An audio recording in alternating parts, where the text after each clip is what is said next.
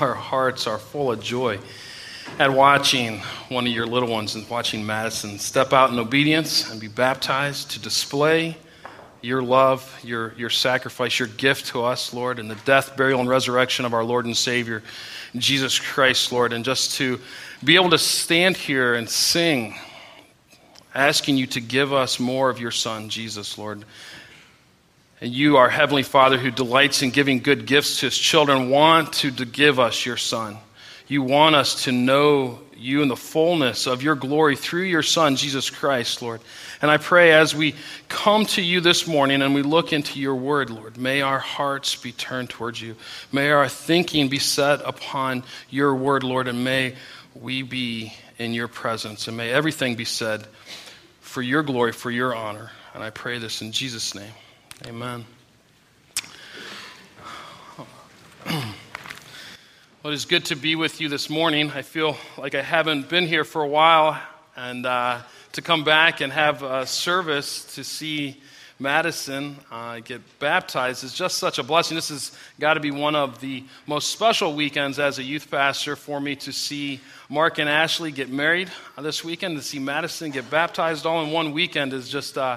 I'm excited. I'm just praising God for what he's doing. It's been a joy to work with Madison and Joe and Nelda, and just she came right into youth group wanting to step in faith and obedience and baptism, and has been working diligently towards that goal. So it was just a blessing to see that this morning. And I thank you for being here to celebrate with us at Lakeside and this baptism, and I hope that your hearts have been blessed.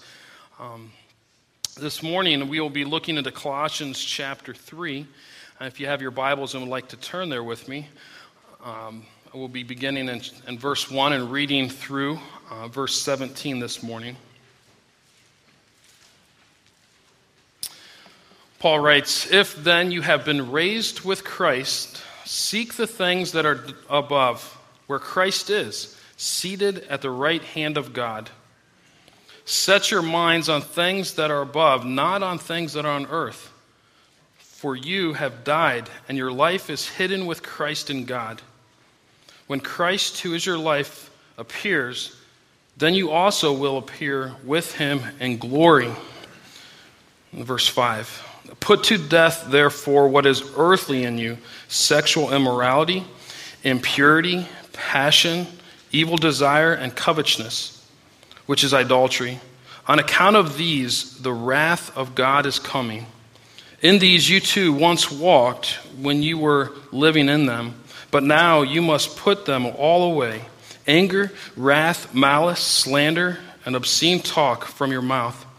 Do not lie to one another, seeing that you have put off the old self with its practices, and have put on the new self, which is being renewed in knowledge after the image of its creator.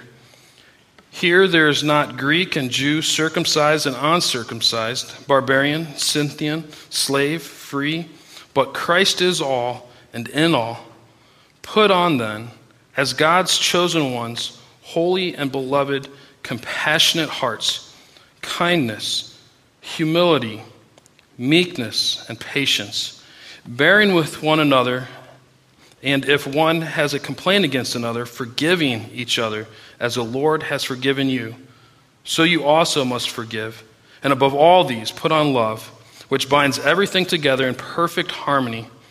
And let the peace of Christ rule in your hearts, to which indeed you were called in one body, and be thankful. Let the word of Christ dwell in you richly, teaching and admonishing one another in all wisdom, singing psalms and hymns and spiritual songs with thankfulness in your hearts to God. And whatever you do, in word or deed, do everything in the name of the Lord Jesus, giving thanks to God the Father through him." The Lord always blesses the reading of his word. This morning, as we get into Colossians 3, I thought it would be appropriate just to jump back into chapter 2 and just read a couple verses to kind of get our minds and our hearts wrapped around the framework in which Paul is talking to the Colossians, and how we can then set our hearts in the right place to hear these words, and also to help us understand exactly what was displayed here just a few moments ago as we watched Madison be baptized. In verse 12, chapter 2, verse 12 says, "Having been buried with him in baptism, in which you were also raised with him through faith in the powerful working of God, who raised him from the dead, and you, who were dead in your trespasses and the uncircumcision of your flesh, God made alive together with him, having forgiven us all our trespasses, by canceling the record of debt that stood against us with its legal demands. This he set aside, nailing it to the cross. He disarmed the rulers and authorities and put them to open shame by triumphing over them in him." Here Paul is setting up to us the record of what we see in baptism. We see the symbolism of the death, burial, and resurrection of Christ. You see, God created all of us to be in a relationship with him. In the beginning, God created the heavens and the earth, and he created man in his image, in his likeness. And it says that Adam and Eve walked and talked with God in the Garden of Eden in an intimate relationship with God. But something happened. Sin entered the world when Adam and Eve chose to eat of the fruit that caused them to break their fellowship, break their relationship with God. And they became spiritually dead. Sin entered the world. The Bible says that as sin entered the world, death came upon all men, for all have sinned. Sin entered, trespasses, a broken record. We missed the mark. We trespassed against God's law, and we see that in our sinfulness, in our lostness, in our death, spiritual death, we have nothing to expect other than the wrath of God, separation from God, judgment by God. And yet God didn't finish the story there. He didn't let it stop when he expelled Adam and Eve out of the garden, but he gave them a promise and says, "Through the seed of a woman there will become a redeemer," this man, Jesus Christ. And we see Jesus came at the fullness of time. He came into this world as a babe. The all-powerful creator God became man. In the beginning was the Word, and the Word was with God, and the Word was God, and the Word became flesh and dwelt among us. Jesus Christ wrapped himself in human flesh, came to this earth to live a perfect life, to demonstrate to us who he is, to reveal to us the glory of God, the Father, and his plan, his desire for us to be in that relationship with him.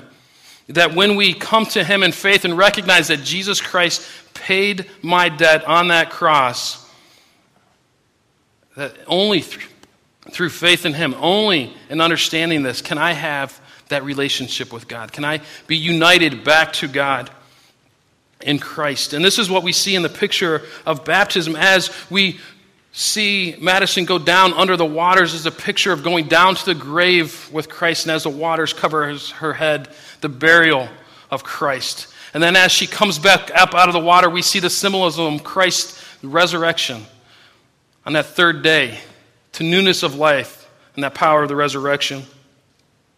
And he says here that we have been buried with him in baptism, and we're also raised to life through him. And I think there's just an amazing picture of what happens here and the opportunity we have then to glorify God with our lives. I was so thankful to watch this morning as Joe and Madison had time to talk father-daughter before baptism. And I think that was such a special picture to me.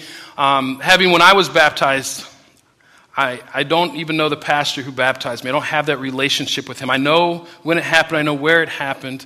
But the church I went to was rather large, and there was multiple pastors there, and I'm sure there's a record of it. But I don't have that relationship with the man who baptized me. And to see this relationship that is established, that is there, and that will last, is a picture, again, of our Heavenly Father who gave his Son to die on the cross for us, to have life, so that through the resurrection of Jesus Christ, there's victory over sin and death. And so if we receive Jesus Christ, if we come to him and acknowledge that we are sinners and abandoned on our own and headed for destruction, that we need Jesus to step into our life and to take that and to give us his forgiveness and as he took our punishment from us on the cross and gave us new life through the resurrection. When we come to him, then we can see where Paul is leading us today in Colossians 3, what we must do And as we step out in faith, it says, if then you have been raised with Christ, seek the things that are above where Christ is, seated at the right hand of God. If we're raised with Christ, if we call ourselves a Christian, if we have that relationship with Jesus Christ, we need to seek things that are above. Question, are you seeking what is above? Are you seeking heavenly things? Are you seeking God? Are you seeking Christ? Are you seeking the Word of God and heaven? That's what we're commanded to do. If we're in Christ, we need to seek and set our minds. Verse 2, set your minds on things that are above. So we are to have desire for the things that are above, desire for heavenly things, desire for things that speak of God, and then we are to change not just our desires, but our thinking. Set our mind.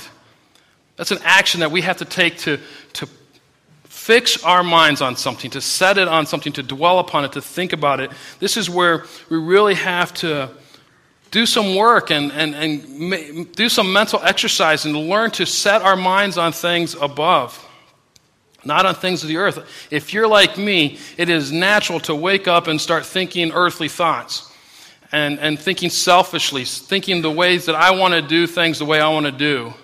And I have to take a moment, I have to pray, I have to ask God to focus my mind on Him, to give me the opportunity to think about Him and to dwell upon Him. I have to turn to His Word and find nuggets of truth that I might be able to dwell on all day long.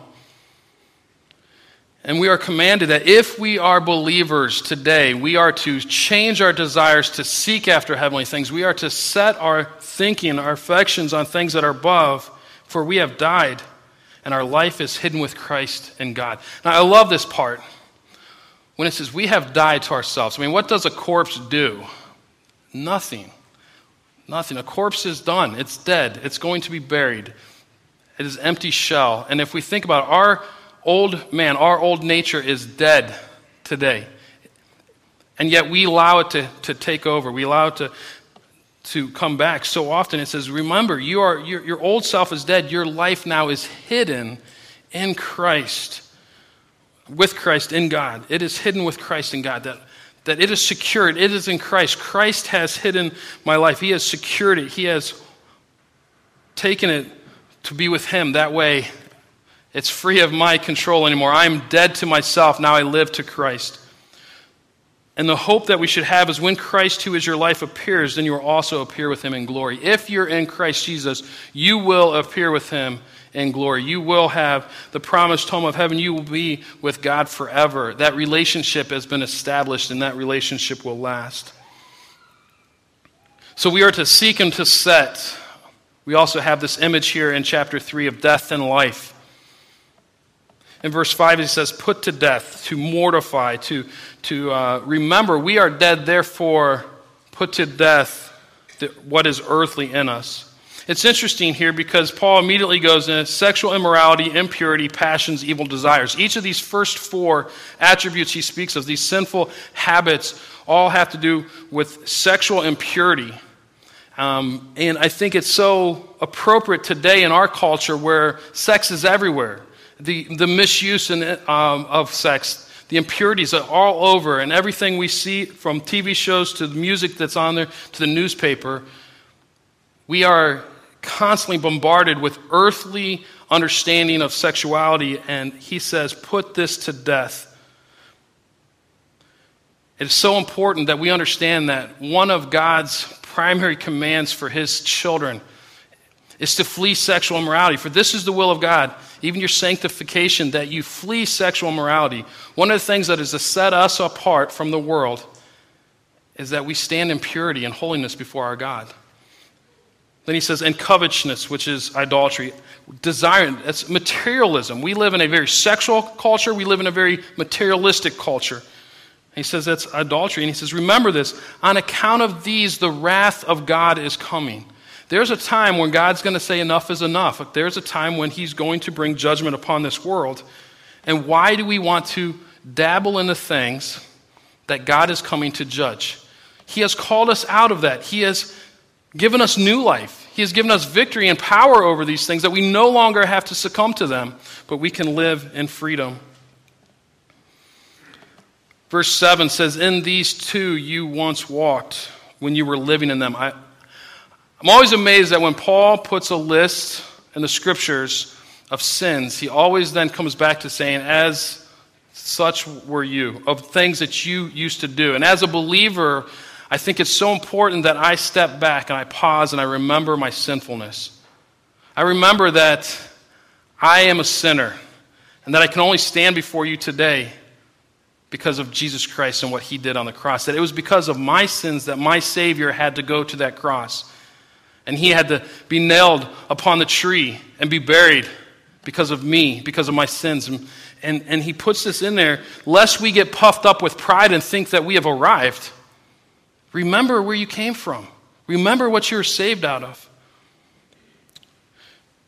To me, it was a real joy to hear that even since those of us who went to CLM this last month, to hear that two of the young ladies who were there while we were there were just recently adopted into a new family, new Christian Brazilian family, and to see that there's a relationship, an adopted relationship where they have now a family. Their dream of having a family is there.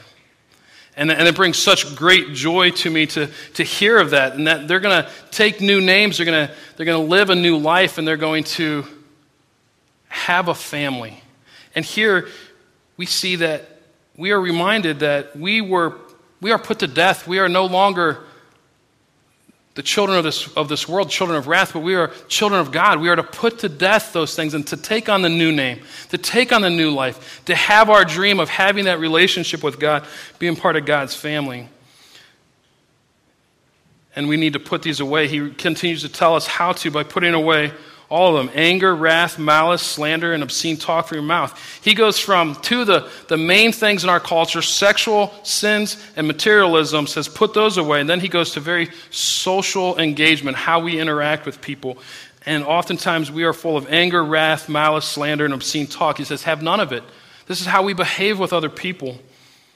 Do not lie to one another, seeing that you have put off the old self with its practices and put on the new self, which is being renewed in knowledge after the image of its creator. So we are to put these off. Death, put off death. Mortify the old man. Mortify the old nature. Put it to death. And then we are to turn to life. To put on is the new life, the new self. And he says this, which is being renewed in the knowledge after the image of its creator. Let me ask you this. How are you being renewed into the image of your Creator? He says here, through the knowledge that comes after the image of Creator, renewed in knowledge. Romans 12 says to be transformed by the renewing of our mind. How? Renew our mind according to the Word of God. We need to understand that my way of thinking is wrong. God's way of thinking is right. I need to come to the Word of God to straighten out my incorrect thinking. I need to come back to the compass, the guidebook, the manual for living that says this is what's correct, not what the world says. If we take just a simple calculation, the average American spends 4 hours in front of the TV. The average child through college age today spends an average of 8 hours a day plugged into some form of technology, whether that's iPod, Xbox, internet, Facebook. They're getting bombarded constantly, 8 hours a day, with the world's message. And the only way that they can right their path is to come back to the Word of God. The only way that they can defeat the lies of the enemy is to come back to God's Word. This month right now, the youth group and I are engaged in a commitment to read through the 4 Gospels in 1 month.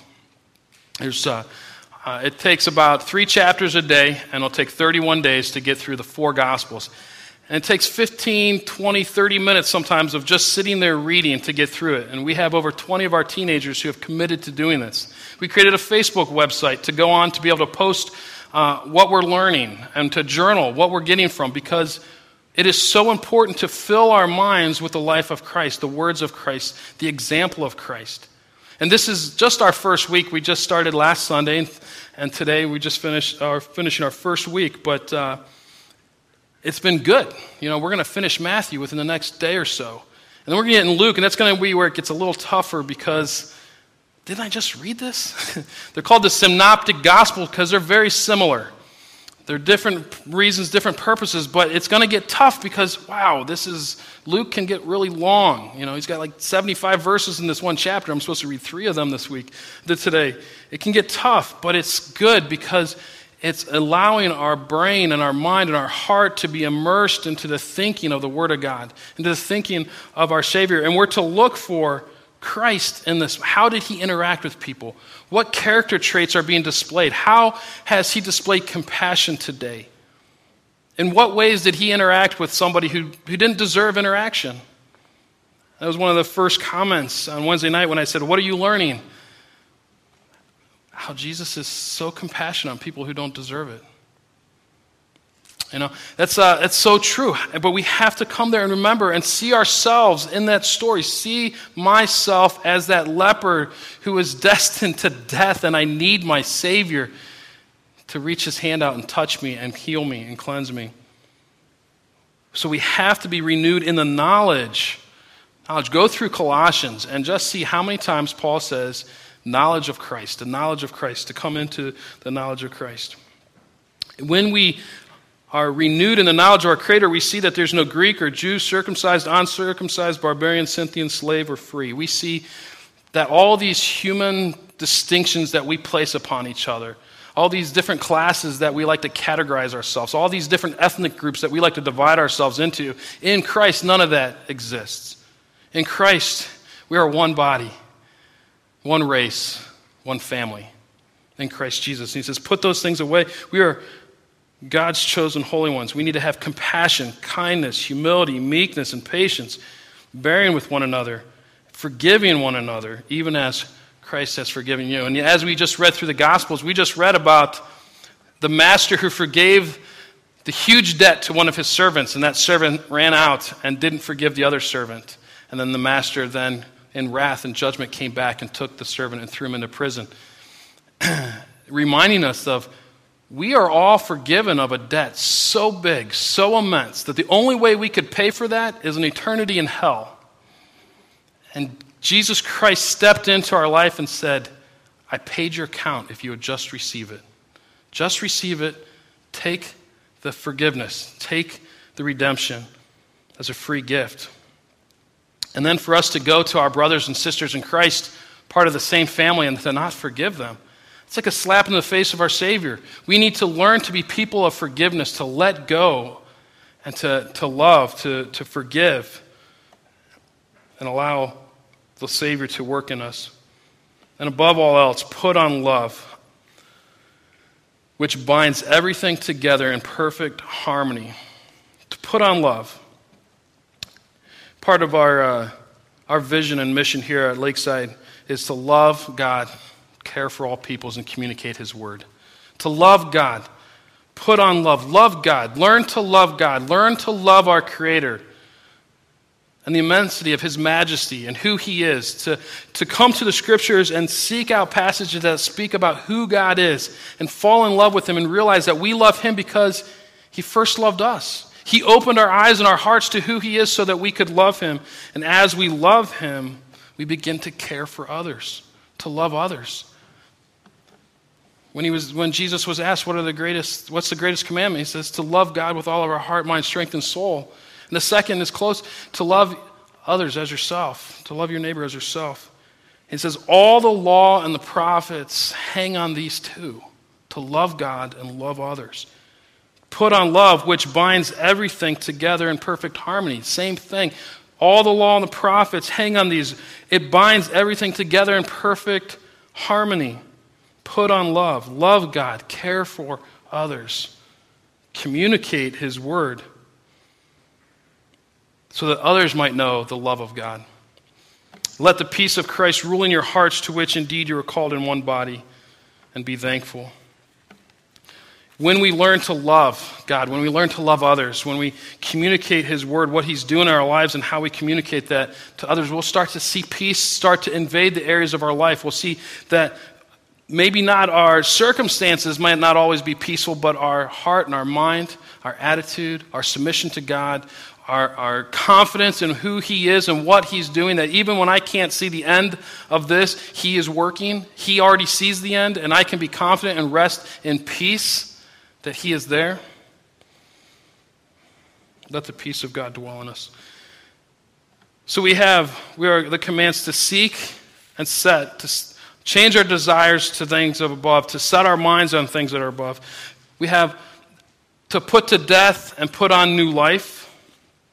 And lastly, I want to look at another action, study and worship, word and worship. In verse 16 and 17 it says, "Let the word of Christ dwell in you richly, teaching and admonishing one another in all wisdom, singing psalms and hymns and spiritual songs with thankfulness in your hearts to God. And whatever you do in word or deed, do everything in the name of the Lord Jesus, giving thanks to God the Father through him." Let the word of Christ dwell in you richly. What does this mean? What does it mean to let the word of Christ? Well, one, what is the word of Christ? The words of Christ, which we see in the Gospels, but also the word of Christ, which was delivered to us from the beginning of time through the prophets and the priests and through the apostles in the New Testament. We come before him and we spend time and immerse ourselves into the living waters of the word of God that we might hear the word of Christ. And it says to dwell in you richly. I thought it was interesting, because dwell is, or abide, it's kind of the picture of setting up a tent to live in. But it implies, the implication in this term dwell is not to come in, set up a tent, stay the night, get up in the morning, and leave. My parents are camping right now, and they called and said, "Do you have walk-in available?" And walk-in to the camping ground that they went to is, well, hike up, set up a tent, stay the night, pack up your tent, and leave. So they have a few lots allotted for people just coming in for one night, set up the tent, and leave. And so they said, "No, we're full." And my dad's like, "How in the world are they full?" So when they went up there, the entire section that my parents wanted to camp in was just empty, not being a holiday weekend. And that's when he found out, well, all walk-in is just a one-night stay. It's just a quick visit, just to sleep and then leave. And this word is not that word. It's not to set up a tent, sleep one night, and leave. It's not a temporary. It's a permanence. It's a dwell. It is to set up camp and stay. And we need to let the word of Christ set up camp in our heart and stay, to remain. And I think one of the best pictures we have of this is in John 15. And if you'd like to, we could turn just briefly over into the Gospel of John in chapter 15. And this is one that I continually go back to with the youth group this last year, because as I've been studying it, as I look into it, it's just constantly changing my understanding of what it means to be in Christ. Just reading the first few verses, says, "I am the true vine," verse 1, "and my Father is the vine dresser. Every branch in me that does not bear fruit, he takes away. And every branch that does bear fruit, he prunes, that it may bear more fruit. Already you are clean because of the word that I have spoken to you." Again, how do we become clean? Through the word of Christ that is spoken to us. "Abide in me and I in you, as the branch cannot bear fruit by itself unless it abides in the vine. Neither can you unless you abide in me. I am the vine, you are the branches. Whoever abides in me and I in him, he it is that bears much fruit, for apart from me you can do nothing." This is the same picture, abide in Christ, to dwell in Christ, permanent, set up camp there and stay, reside there, abide in him. And really, I want you to get this picture. The way I've understood this passage, it says, if we abide in him and he in us, we will bear much fruit. And it's this idea of becoming close and an intimate relationship with Christ, to set up camp in the place where we have these conversations regularly. We are thinking through, we are reading and studying in the Word, and we start to see that Word change us. It's like when you have a close friend that you spend a lot of time with, or a spouse, and all of a sudden you start to think and talk the same way. Some of the words that you used to do, you kind of change to something that's like your friend, that somebody's close. You start to identify with that person. You start to become like that person. That's exactly what happens to the believer when they abide in the Word of God. When you set up camp and you don't just walk away, you don't just get your 5-minute fix. You say, I want to know Christ. I want to know the Word. I want to fill my mind with it. And Paul tells us how when he says, let the Word of Christ dwell in you richly, by teaching and admonishing one another in all wisdom, to come together, to teach each other, to admonish. Admonish is the Greek word neuthos. It's to come alongside of, gently, to put your arm around or grab the hand of somebody and walk through something with them. It's not to, oftentimes we say admonish, and it's kind of like to scold somebody kind of admonish, and that's not what he's talking about. He's talking about come alongside of somebody. When you see somebody erring from the truth, wrap them up in love and say, God loves you, and we're going to get through this together. Let me show you gently in love what God means here. He says, singing psalms and hymns and spiritual songs with thankfulness in your hearts to God. Now, this part is very interesting because oftentimes we just jump to the conclusions that we pull out the songbook and we sing a worship service, and we fulfilled this part of the scriptures. But you have to understand when Paul wrote this, he wrote to a culture that was an oral culture. That means they passed on knowledge by word of mouth. They didn't have the luxury of being able to have their copy of scriptures with them. There might be one or two copies within the city they lived in of the scriptures. They would have to go into the temple, the church, the synagogue, and listen intently and memorize what they heard so that they could then dwell upon it all week long. We have forgotten since Gutenberg came around and first printed the Bible, first book ever printed on the printing press, but since that time we've become a very literary society. Why remember something when we can just write it down, we can just read it later, and then with the internet, the way it is, there's just information everywhere, and we have lost the art of remembering, of thinking through, of passing on accurately information from which we've received. And Paul's talking to the people here and saying, sing psalms and hymns and spiritual songs. That was their way of communicating to each other truth, history, facts. And so they would sing songs, they would sing hymns to each other. They would remember the word of God by putting it to song. And many of our Sunday school classes do that very thing for the children. Learn this verse by singing this song. And then later, years later, I mean, I was a little kid in 5 Day Club growing up in Good News Club, and I still remember those songs that pop into my mind from a little kid. And that because it's a very effective learning tool, communicating tool, and it's important that we do come together in a worship service and we sing praise songs and we sing hymns to remember those things, but also in the way we interact with each other day by day. And we could probably put it into our context by saying, send text messages with the truth of God's word. Twitter, what you're learning about God. Skype somebody and tell them about Jesus. We could use the internet in such amazing ways to communicate to the masses and to each other the importance of what God is doing. And as a youth group, through this experiment of being in the gospel for a month, we've made the Facebook page so we can post what we're learning. Why? Because that's the equivalent to singing songs and hymns and spiritual songs, because that's our way of communicating. One of the things I've been struggling with and learning through is that, you know, we live in a time when our younger generation don't know life before digital. They don't know what it's like not to have a cell phone. I've had to rewrite skits in youth group and stuff in times past because the pay phone isn't prevalent anymore. So it doesn't make any sense. It's like, can I borrow the cell phone? That makes more sense.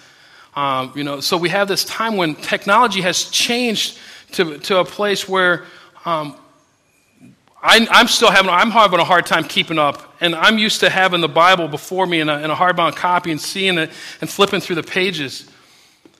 But we're in a day and age where we have to learn to communicate to the younger generations through a medium in which they are familiar.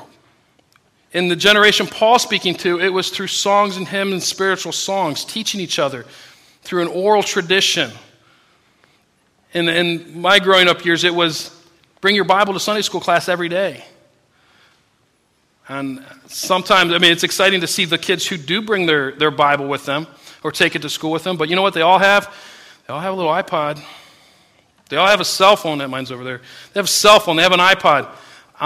Teaching each other to use what we have that God has given us, this medium to communicate the Word of God. At camp, if you went to Midwest camp with us this summer just a few weeks ago, you might have noticed that 2 or 3 different speakers used either their phone or their iPod to teach or preach out of, mostly in the teen sections. And you know what? At first, I was like, wait a second, should I like this? I like to see the Bible open. I like to see that. It's a good sight. But at the same time, to say that I can read Colossians chapter 3 right in front of you, right now, wherever I'm at, and to do it up here so that you can see that, wait a second, I can do that? I can sit while I'm waiting at the doctor's office, I can pull up the Bible and read it on this little machine. Yes, we need to be in the Word in every way possible and to encourage one another. And that's exactly what Paul was saying here, so that the Word of God can dwell richly in us. And as we do that, we will start to see God working in us. He's changing us and conforming us to His image and His likeness, so that everything that we do, whether it is word or deed, we do everything in the name of the Lord Jesus, in the character of the Lord Jesus. In the Hebrew mind, to say name was everything that person meant, their whole character, their wholeness of being. And to say in the name of Jesus doesn't mean that at the end of our prayer that we just tag on in Jesus' name, amen, and that makes our prayer okay, because many of us fall into the trap of praying things, asking God out of a selfish heart, and then say, oh yeah, I'm going to put Jesus' name on it and get a stamp of approval and I'll get what I want. When he says, ask anything in my name and you'll get it, doesn't mean if I just throw Jesus in there, I get it. No, it says when we ask things according to the character and the wisdom and the knowledge of Jesus Christ, we will receive that. Because we're asking according to who He is, and He cannot deny Himself. And so when we allow the Word of Christ to dwell in us richly, whatever we do, whether it's word or deed, will be done in the name of the Lord Jesus, giving thanks to Him. Let us close now with a thanksgiving to our Lord and Savior.